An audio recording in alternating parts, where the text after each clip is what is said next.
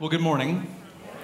Welcome to Life Point Church. My name is Adam Purcell. I'm the teaching pastor here. We are really glad that you're here to worship Jesus with us this morning, whether it's your first time or you've been here lots and lots of times, or maybe some of you, you've been here lots of times, but not so much over the last three or four months. And so, if you're a college student, we want to say a special welcome to you. We are truly glad that you're here with us this morning. We're in the last week of a series that we've been calling Dumb Tax, where we're looking through the book of Judges. And uh, I, I want to mention, uh, certainly, we hope you come back next Sunday. We're going to begin a series where we're going to spend uh, several weeks in the fall looking at Hebrews chapter 11. And so, I, I'm pretty excited about what the Lord has for us next week as well. But, but our big idea for this series is that God is faithful even when we are not. So that'll be the first thing in your listening guide or your app notes if you want to take notes along the way that God is faithful even when we are not. And I said last week, this is really great news for you and I because the, the reality that I face, and I think it's the same reality that you also face, is I, I want to be faithful, and I'm assuming that you probably to some degree or another, maybe it's a lot, maybe it's medium or a little but, but no one wants to think of themselves as a bad person. And so part of what that means for us is we look at our relationships and the words that we say and kind of the promises that we make. And, and we want to be faithful. We want to be a faithful friend, a faithful spouse, a faithful teammate and roommate. We want to be faithful, and we try really hard to do that. And yet sometimes we find we look back on something we said or even maybe thought or did, and we realize, man, I, I wasn't faithful in that moment. We all struggle with this reality that sometimes I am not faithful, and sometimes you are not faithful. The great news that we see in God's word, and, especially through Jesus Christ, is that God is faithful even when we are not. He is not like us in that regard. He is faithful even when we are not, and that is incredible news for us. And so today, what we're going to do, we're going to finish our series in Judges. We're going to read the very last verse in Judges, and then uh, look in Judges 14 and, and, look at a little bit of Samson's life. And so, if you, if you grew up in church and Sunday school, you probably know a little bit about Samson. So that's kind of the, the person we're going to be looking at in Judges. But before we do that, let's take a moment and pray and invite God to help us as we study His Word together. Uh, Father in heaven, thank you so much for the gift and privilege of being here together this morning.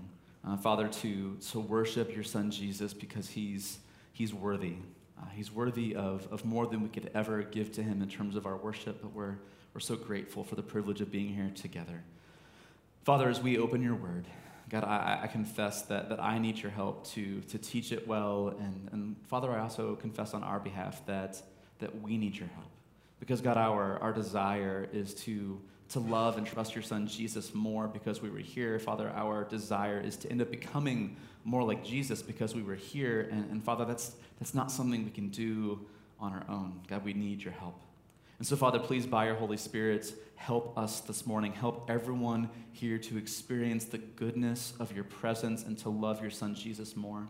And Father, specifically, we ask for those who are here who, uh, God, they're not yet new. They don't yet trust your Son, Jesus, for salvation. God, we, we know that you're glad that they are here, and, and Father, we are too. And so, Father, we ask uh, that you would speak to them powerfully this morning so that they would know and experience the love of Christ. We pray all of these things in Jesus' holy name. Amen. So, Judges uh, 21 25 is the very last verse in Judges, and it's really kind of the summary of, of the entire book. And so, the book of Judges, which if you've read it, it's pretty dark. Like, I would encourage you always read all the Bible, read all of it, read Judges, but just know going in, if you're looking for inspiring moral stories, you're not so much to get that. You're to read some of the narratives and be like, oh, I didn't know that was in there. Like that was really awful. And, and that's what, what is meant, to, I think, to be our experience when we read Judges. And so Judges 21 25 says, In those days there was no king in Israel. Everyone did what was right in his own eyes. And that's kind of the summary of the book of Judges. There was no king, and everyone just did whatever they wanted. And we've recorded some stories, this, this author is saying, of some of the really messed up stuff that happened during this season, and God's people, the Israel, their story. So before we jump into Judges 14, 1 through 3, just a quick recap of some of the things we see in Judges 13 when we're introduced to Samson. So Samson's mom and dad wanted to have kids, had no kids, and then God speaks to them and says, Hey, congratulations, exciting news, you're going to have a child. But not only are you going to have a child, which would be exciting enough, but this child he's, he's going to be special. He's going to deliver my people. And so at this point, the Philistines are the bad guys. They're the ones who are oppressing uh, the Israelites, God's people. And so God says, hey, this, this son that's going to be born to you, his name is going to be Samson. Uh, he, he's going to deliver my people from the Philistines. And God essentially says to them, hey, Samson's going to be a Nazarite. And so what that, what that means for us is there were three rules that, that would happen with someone who typically you would volunteer for this, take a Nazarite vow for a short time. Samson didn't get that choice. God just said before he was born, he's going to be this, and he's going to be this until he dies. But a Nazarite, the vow was no alcohol. The vow was no dead bodies, and so you couldn't touch anything that was dead, whether it was a dead animal or, or a dead person. You couldn't touch dead things. And then the third rule, which is pretty important for understanding the narrative of Samson, is no haircuts. You're not allowed to get your haircut to, to kind of keep up with this vow that you had made to to God. And so let's jump into Judges 14. We're going to read 1 through 3 and then 10 through 20. And so it says Samson went down to Timnah, and at Timnah he saw one of the daughters of the Philistines. And again, quick reminder for our purposes, those are the bad guys. They're the enemies of Israel who have conquered them in a war and are, are oppressing them. Verse 2 Then he came up and told his father and mother, I saw, and again, remember the in first in Judges, everyone just does what's right in their own eyes. You're going to see that in this text. I saw one of the daughters of the Philistines at Timnah. Now get her for me as my wife. But his father and mother said to him, Is there not a woman among the daughters of your relatives or among all our people that you must go and take a wife from the uncircumcised Philistines? Philistines? But Samson said to his father, Get her, for she is right in my eyes. And then we go on in verse 10 of Judges 14. His father went down to the woman, and Samson prepared a feast there, for so the young men used to do. As soon as the people saw him, they brought 30 companions to be with him. And Samson said to them, Let me now put a riddle to you. If you can tell me what it is within the seven days of the feast and find it out, then I will give you 30 linen garments and 30 changes of clothes. But if you cannot tell me what it is, then you shall give me 30 linen garments and 30 changes of clothes. And they said to him, Okay, put your riddle, that we may hear it. And so Samson said to them, Out of the eater came something to eat out of the strong came something sweet. Quick back story so that you know what Samson's getting at. Uh, in travel, uh, we, have learned before this that Samson was attacked by a lion, and one of the themes in Samson's life is physically, he's extremely strong. So he just rips this lion apart, right? And then he comes back later, and for some reason, there's honey in this lion's dead body. And again, note though, he's not supposed to touch dead stuff.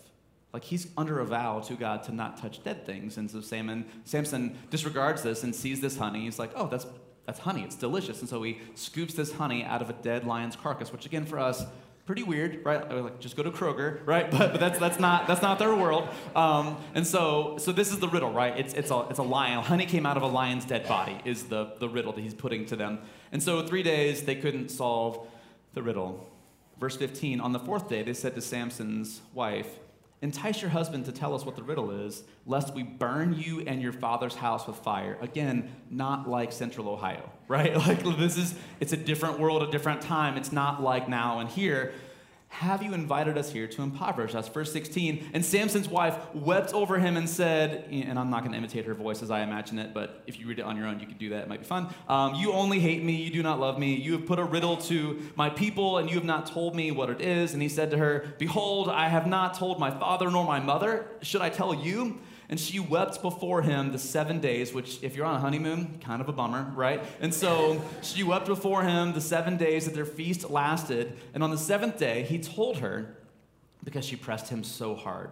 And then she told the riddle to her people, which is understandable. They're going to burn her house down, right? I mean, like, that's, that's oh, okay, that's fair. Verse 18 And the men of the city said to him on the seventh day before the sun went down, What is sweeter than honey? And what is stronger than a lion? And Samson says something that we're all going to probably find offensive, but he responds, and he said to them, If you had not plowed with my heifer, you would not have found out my riddle. Again, husbands, don't ever say that, right? so it's, it's not one of those Bible verses you want to quote to your wife. It's just not it's good. Uh, again, no king, everyone does what they think is right, right? Verse 19, and the Spirit of the Lord rushed upon him, and he went down to Ashkelon and struck down 30 men of the town and took their spoil and gave the garments to those who had told the riddle. In hot anger, he went back to his father's house. verse 20, pretty sad verse, and Samson's wife was given to his companion who had been his best man.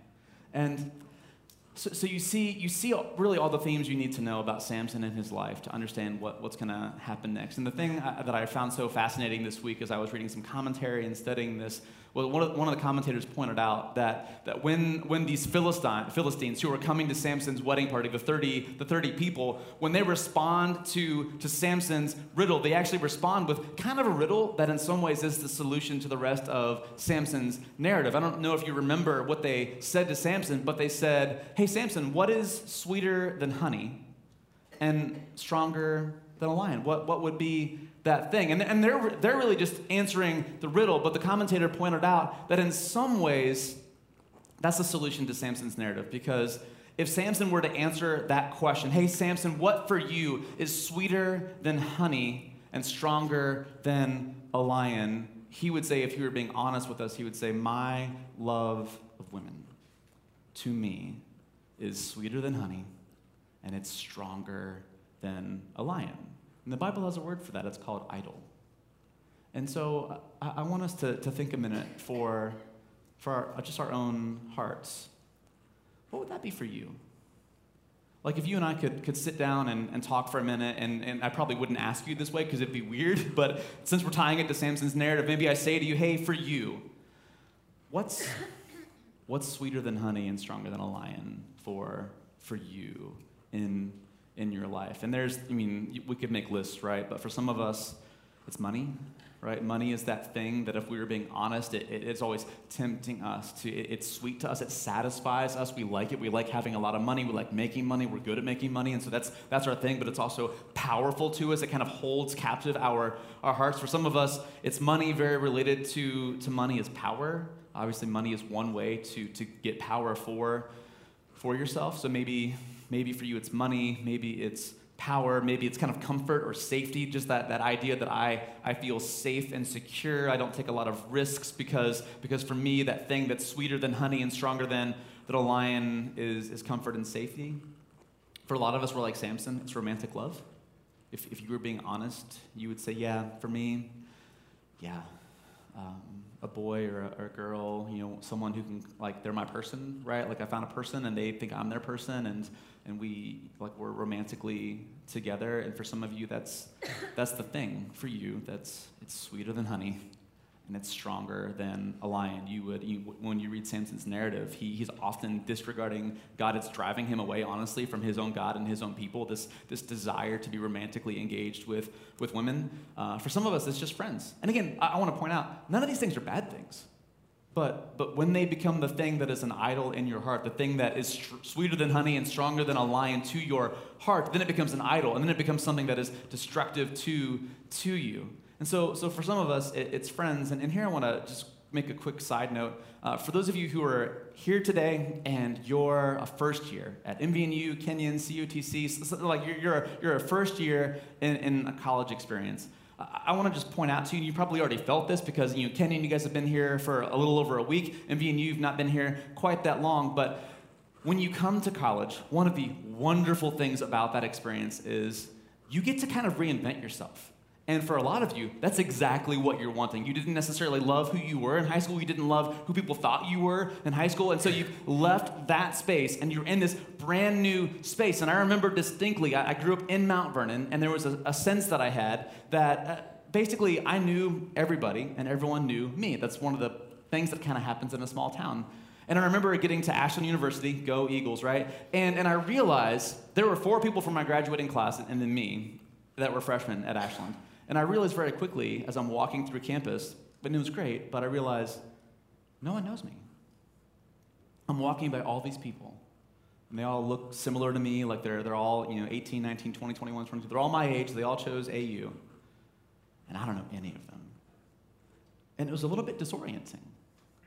And, and so what I did, and I didn't know I was doing it, so I'm, I'm trying to help you out, is, is I realized, oh, I, I have an opportunity here, but it also kind of feels like a crushing obligation as well, because you have, you know, in some ways, this infinite like range of possibilities for who you could be. And in some ways, that's kind of crushing. Like it's a little bit overwhelming. And so I, I just want to point out to you that you're probably doing this, and you're partly asking the question, who am I? And part of your answer to that is who, who are my people? Right? Like when, here at Kenyon, here at MVNU, who are my people? And whoever your people end up being, whether you know it or not, are part of how you're answering that question who am I in this kind of process of reinventing myself, so to speak. And so I, I just want to caution you, I guess, that even if friends weren't a um, sweeter than honey, stronger than a lion thing for you before college, you might go through a season where it is. And, and be, be careful about that. And, and I wish I could tell you that after the first three weeks and you've made your friends, it'll go away.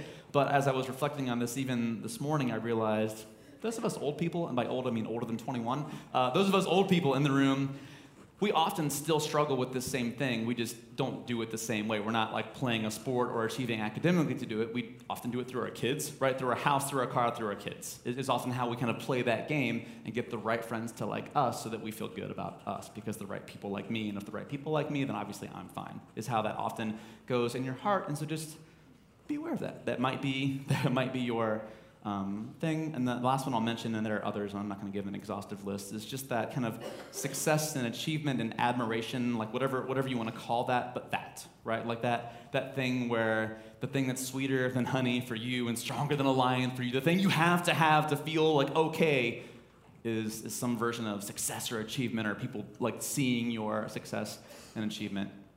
But here's the really important thing for us this morning, no matter what you would say to that answer, and it'll probably change as you go through seasons of life. I don't know what it is for you today, but I know that God can be and should be that thing for you and for I. God is the great God who displaces the idols in our hearts by his Spirit. And so the way we'll say that is first, God is sweet enough to satisfy. And so, so I want to uh, read a couple Psalms to you. And so, so Psalm 84, verses 1 and 2, which will not be on your screens, I'd love for you to go look it up sometime. Psalm 84, 1 and 2. How lovely is your dwelling place, O Lord of hosts. My soul longs, yes, it faints for the courts of the Lord. My heart and flesh sing for joy to the living God. And a quick, quick side note, and so, so I very much believe that every word in the Bible is literally the word of God. Like God has spoken to us through God's word. Because I believe that, sometimes I, when I'm not paying attention to my thinking, I think that this just like dropped out of the sky, right? And that's not how it happened. There was a person or a small community of people, some point in the past, who wrote Psalm 84. What do you think a person would need to experience to say the things they just said? How lovely is your dwelling place. My soul, it longs, yes, it faints for the courts of the Lord. To be in the presence of God is better than anything else. Later in this same psalm, you see, and they made a song out of it, but better is one day in your courts than a thousand elsewhere. What would cause a person to say something like that? And the answer is God is sweet enough to satisfy. Psalm 63, Psalm 63, verses 1 through 8. And again, Yes, completely God's word, every word. But someone was moved to write this. It says, Oh God, you are my God. Earnestly I seek you. My soul thirsts for you. My flesh faints for you. It's like I'm in a dry and weary land where there is no water. So I have looked upon you in the sanctuary, beholding your power and glory, because your steadfast love is better than life. Right? So, so what would someone have to experience to then say that later, to write it down, to be on the lips of God's people forever? What did that person probably experience? Probably more than once. And he says, Because your steadfast love is better than life, my lips will praise you. So I will bless you as long as I live. In your name, I will lift up my hands. My soul will be satisfied like with fat and rich food. You see what he's saying there? He's saying, My soul finds satisfaction in God, and that satisfaction is kind of like when you eat really good food. My mouth will praise you with joyful lips when I remember you upon my bed and meditate on you in the watches of the night. Have you ever binged something on Netflix? That's rhetorical. I know the answer is yes. So, do you see what he's saying here? So what happens with, with Netflix or whatever, whatever things you view, sometimes you've got something really important the next day and you're like, I gotta go to bed by midnight. And then it's like 1147 and that episode ends and you're like, ah, we could do one more, you know? And so, so you, you, you stay up later than you intended on doing. And sometimes, if, especially if you're a college student, I'm assuming, I can't do this anymore, like 10 p.m., I'm out, right? But, but you, you stay up all night and you regret it the next day. But it was also, there was, there was a, a satisfaction about the experience of binging that show, whatever it was, that caused you to stay awake through the night.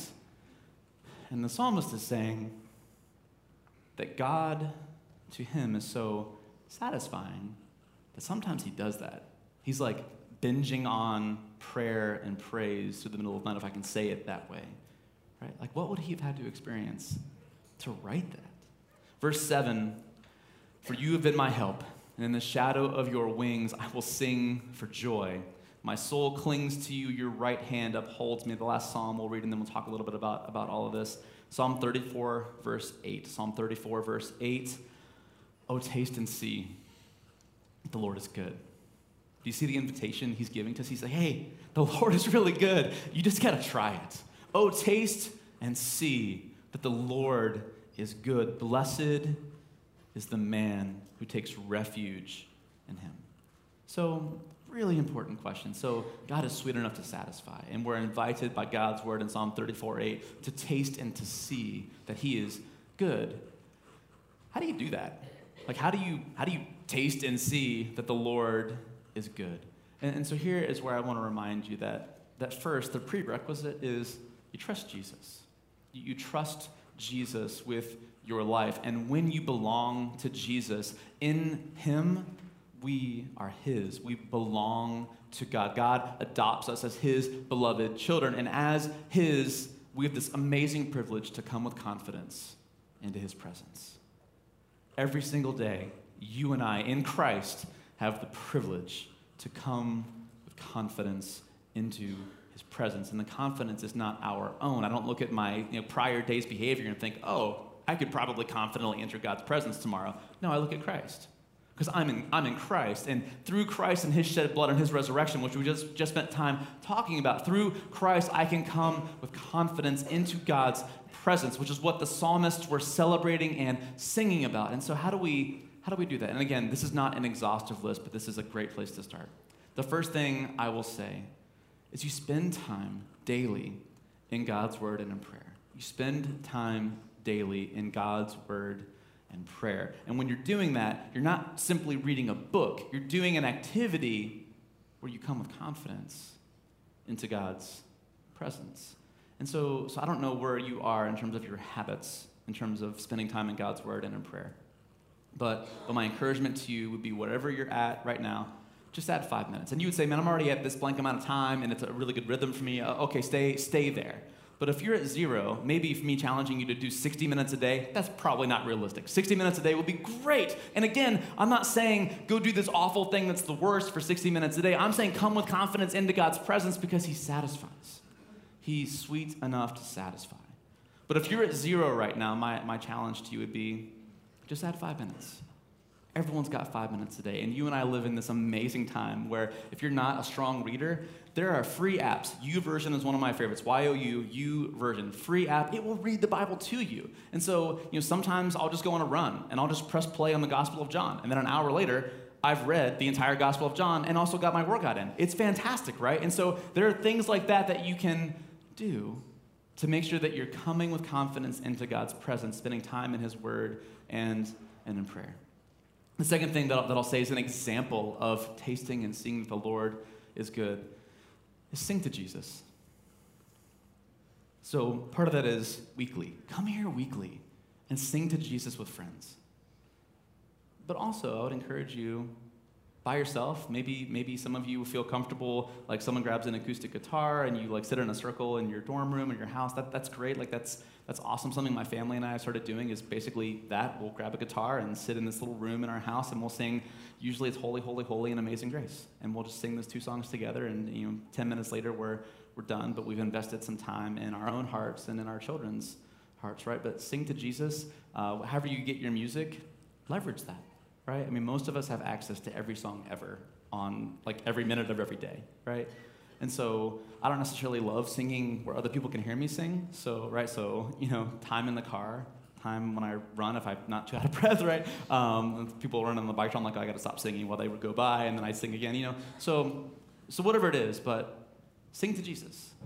Ha- have a habit of singing to Jesus, which is part of how we we taste and see that God is good. Uh, third one, do what He says, even when it's hard. If you're asking, how do I taste and see that the Lord is good, it isn't just things by yourself, like reading a book and talking to Jesus when you're alone in your room. It is that, but it isn't just that. Do, do what he says, even when it's hard. And you might even say, especially when it's hard. And the last thing I'll say for this is just remember in Christ, yes, I am God's adopted son. You all in Christ, if you've trusted Christ, are God's adopted sons and daughters, which makes us family. And so just remember that you and I have this tendency to forget that God is really satisfying. And we neglect that time in the Word and that time in prayer and doing what He says. And so I, I want to encourage you be in a life group.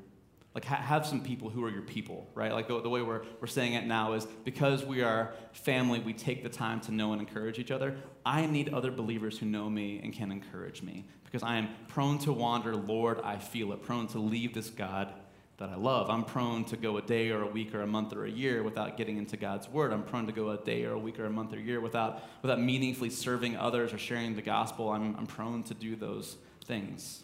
And so, how do we taste and see that the Lord is good? It's, it's any and all of those things, but God, He is sweet enough to satisfy.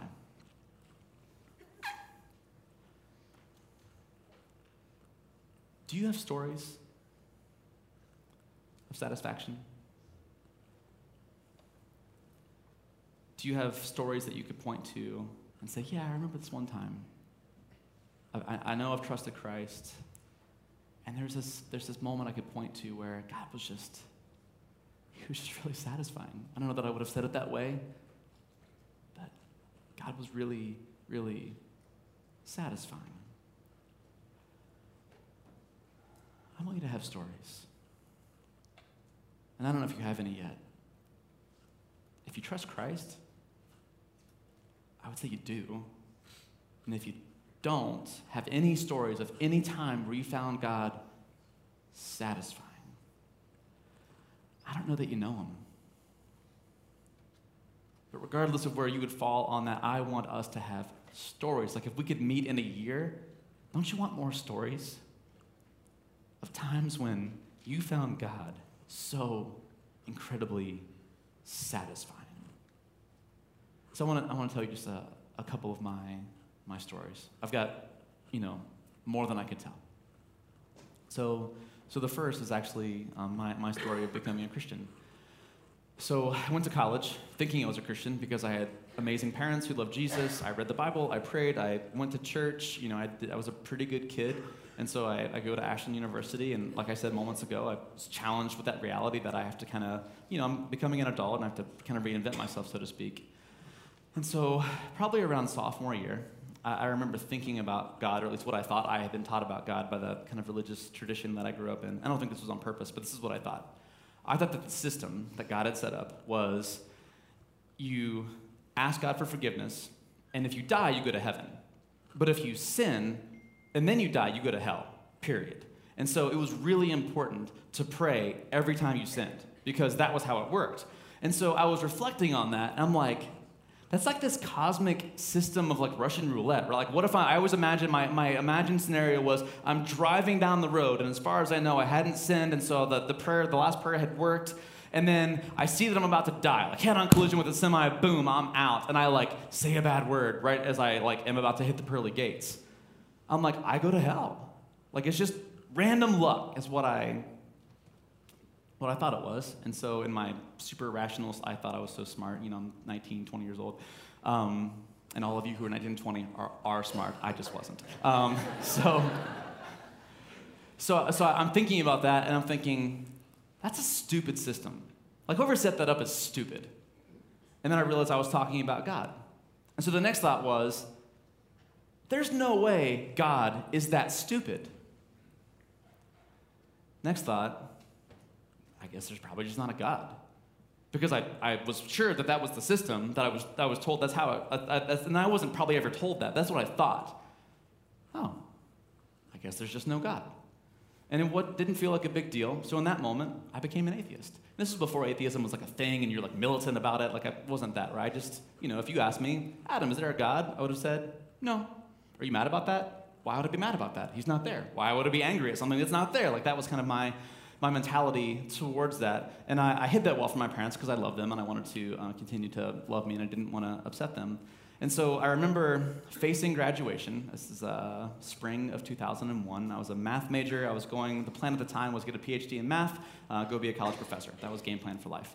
And so um, I'm facing graduation, and for some reason I feel like this makes me an adult. I have to like, like tell my parents that I'm an atheist and that Jesus is stupid and I'm never going to church with them again. That was like that was the game plan. And I intuit, rightly I think, that that was going to be a disappointing conversation for them. And so in my hubris, I thought, oh, well, I'm super smart and educated now. I'll just do a research project before I had this difficult conversation with my mom and dad. And God leveraged my pride against me. In half a second, I decided that I would read the entire Bible. Um, before this conversation with my parents. I don't know why I thought that. I was just like, research project. That's what smart people do. I'm educated now. And so, June of 2001, I opened up in Genesis. And it was just I'm going to read this book. I'm, I'm sure it's stupid, but once I'm done reading this stupid book, I can tell my parents, hey, I'm never going to church with you again. And then I imagine them saying, oh, but Adam, and I can say, I read the book. It's dumb. That's what I thought was going to happen. So I go to Miami of Ohio. I'm uh, taking graduate work in math because that's awesome. Um, and I'm reading this dumb book. I would go to, go to class, teach a class, eventually get home, do some homework, and open up this, this book. And for the first time in my life, I experienced the presence of God. I'm a sciencey person. I'm an atheist. I don't think there is such a thing as a God. And I just remember thinking, okay, something is happening and there's a correlation between that something happening and me opening this stupid book? We'll see. We'll see. And God, in His goodness, just wore me down with His presence that, that fall. Wake up, go to class, teach class, do some homework, open the book, and experience the presence of God. And I remember being convinced, this is around like December of 2001, when I, when I would say I kind of crossed that line. I remember being convinced Jesus is God, and I have to give myself to him. I, I wouldn't even have said that I believed that. I would have said, I know that. Like, I know that Jesus is God, and I have to give myself to him. And I remember thinking distinctly, all the things that I like doing, I don't think I'm allowed to do those things anymore. Christianity is going to be the most boring thing in the world. It's going to be the worst. Like, that's legit what I thought. I thought I was signing up for a lifetime of boredom.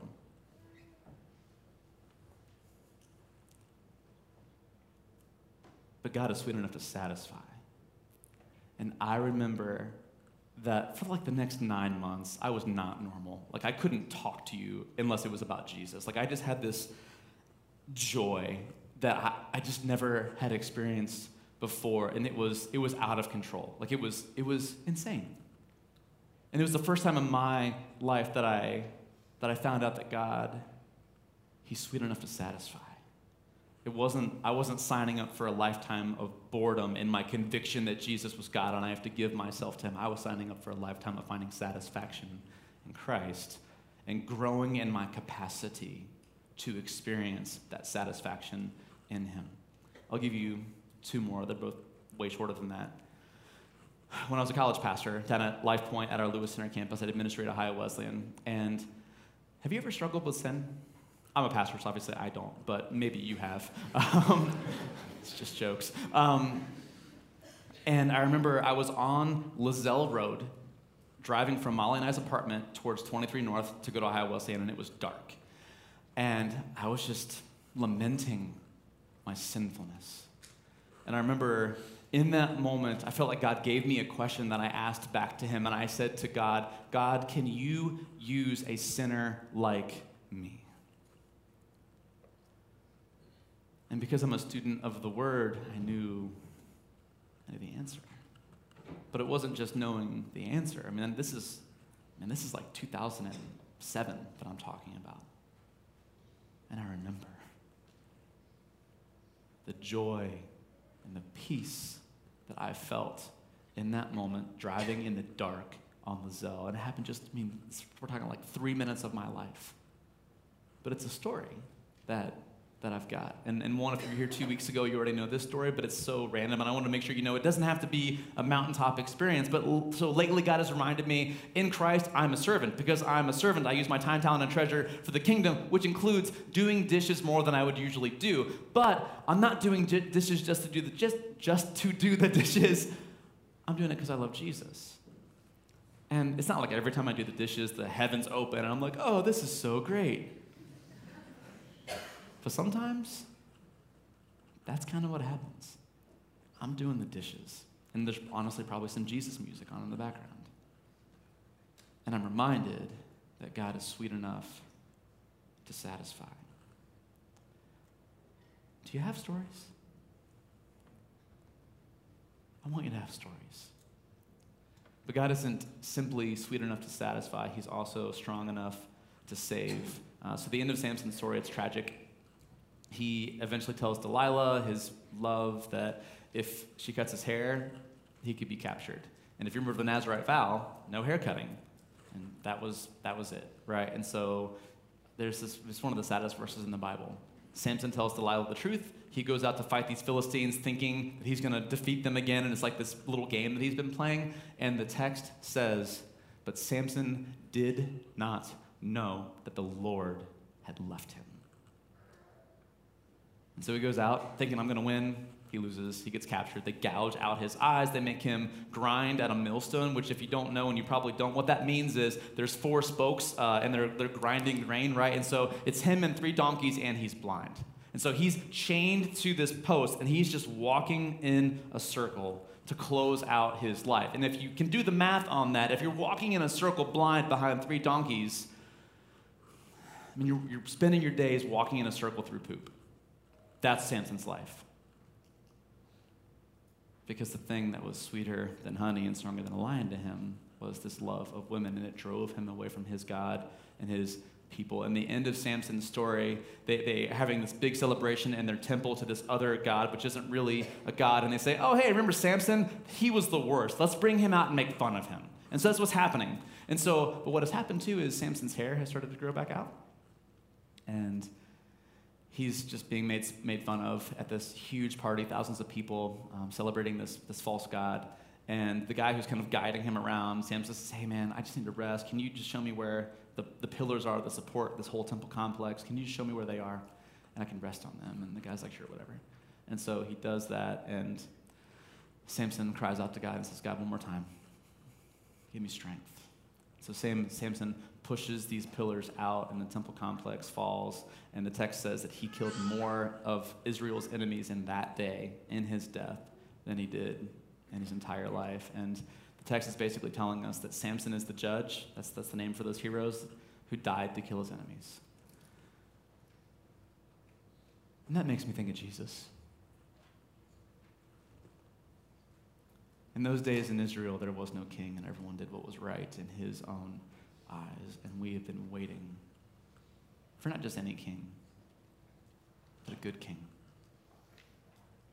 Samson's the judge who died to kill his enemies. Jesus is the king who died to save his enemies, which is you and I. And if you don't know the story, God, in his love for the world, sent his son Jesus, the eternal Son of God Jesus lived a perfect life. He was arrested, tortured, executed on a cross. His shed blood pays the penalty for our sin. And on the third day, he rose again and he invites everybody everywhere to trust him. You and I are born as God's enemies. And God loves his enemies so much that he doesn't die to kill us, but rather he died to save us. Zephaniah 3:14 through 17 says, Sing aloud, O daughter of Zion. Zion being another word for Jerusalem. Shout, O Israel. Rejoice and exult with all your heart, O daughter of Jerusalem. The Lord has taken away the judgments against you, He has cleared away your enemies. The King of Israel, the Lord, is in your midst. And you shall never again fear evil. On that day, it shall be said to Jerusalem, Fear not, O Zion, let not your hands grow weak. This is Zephaniah 3:17, a great verse to go think on, meditate on, memorize sometime perhaps. The Lord your God is in your midst, a mighty one who will save. God is powerful enough to save, a mighty one who will save. He will rejoice over you with gladness. He will quiet you by his love. He will exalt over you with loud singing.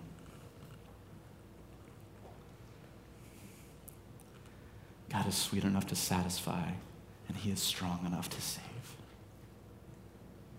And those of us who are in Christ, He sings over you with joy. The Lord is in our midst. So let's be a people with stories. Stories of how God is far more satisfying than those things that we thought might have been the key to our happiness and joy. Let's be a people who call on Jesus, knowing that He and He alone is strong enough to save. Let's pray together, please. And Father in heaven, thank you so much for the gift of being here together this morning. And Father, more than that, thank you for the gift of your Son, Jesus, King of all who will one day return and make all things new. Father, as we await that day, God, I pray that you would allow us to be a people with stories. Stories of your goodness, stories of moments when you allowed us to experience the satisfaction of being in your presence and knowing it. Father, please continue to draw our eyes towards Christ. Father, we we ask that you, again, would reveal yourself powerfully to everyone here. God, for those of us who already know your son Jesus, God, remind us of stories, times when you have satisfied us with your goodness. And Father, for those who have not yet called upon your son's name for salvation, Father, we ask that they would. We ask that they would do it today.